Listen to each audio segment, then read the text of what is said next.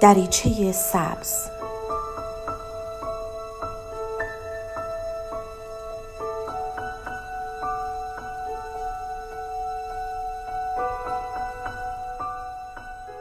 سلام من دکتر نسیم حسینی نژاد هستم متخصص روانشناسی بالینی. با سری برنامه های روانشناسی رادیو ایران شهر در خدمتتون هستیم.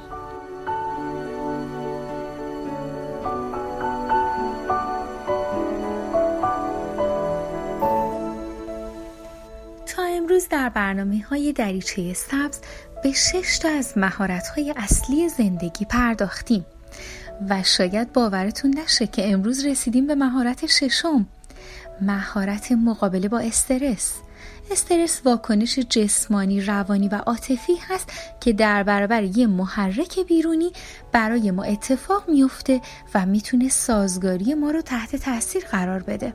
استرس ها بخششون مثبت هستن و می‌تونن با فشارهای روانی کم و ناچیز نه تنها مضر نباشن بلکه مفید و سازنده هم باشن.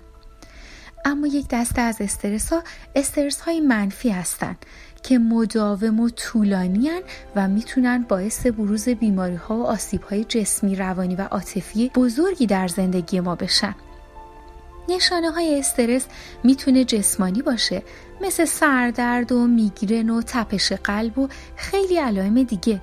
می‌تونه عاطفی و روانی باشه. وقتی بی‌حوصله ایم ترسای مبهم داریم بدبینیم زود رنجیم بیش از اندازه نگرانیم. می‌تونه رفتاری باشه.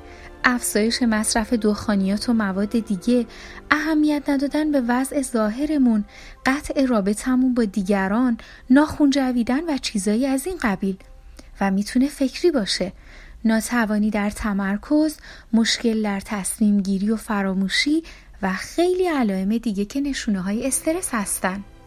انسان دنیای امروز به لحاظ پیچیدگی های زندگی با استرس های زیادی مواجه میشه. مواجهه با بحران های مختلف مهارت خاصی می‌خواد. مهارت مقابله با استرس ما رو قادر می‌کنه تا با این بحران ها عاقلانه و موثر برخورد کنیم و بر زندگی فردی و اجتماعی خودمون مسلط بشیم. اینجور موقع ها ما دو تا مقابله به کار می‌بریم. اگه مقابله ما کارآمد باشه با روی آوردن به فعالیت های مثبت و به دست آوردن اطلاعات بیشتر برای حل مشکل می‌تونیم مسئلمون رو آرام آرام حل کنیم و مدیریت بحران داشته باشیم. اما وقتی به سراغ کلماتی مثل ای کاش امیدوارم حقیقت نداشته باشه استفاده از داروها بزرگ نمایی کردن و اینجور برنامه ها میریم مقابله ما ناکارآمده. یادمون باشه باید از منابع استرس واکنش های هیجانی و بدنی خودمون آگاه باشیم. با فنون آرامش بخشی تنش های ازولانیمون رو کاهش بدیم. شیوه های صحیح تنفس رو یاد بگیریم.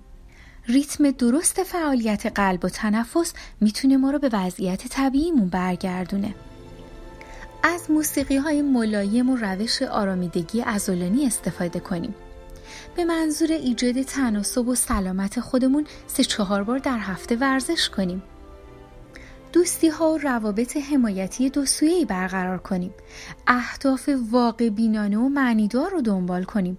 نه اهداف بیفایده ای که دیگران برای ما در نظر گرفتن و در ما ایجاد استرس می‌کنه.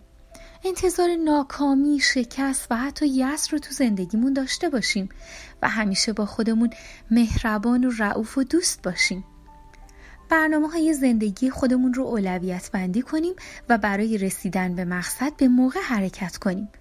عادت های استرس های خودمون رو ترک کنیم و از معاشرت با افرادی که استرس میدن پرهیز کنیم.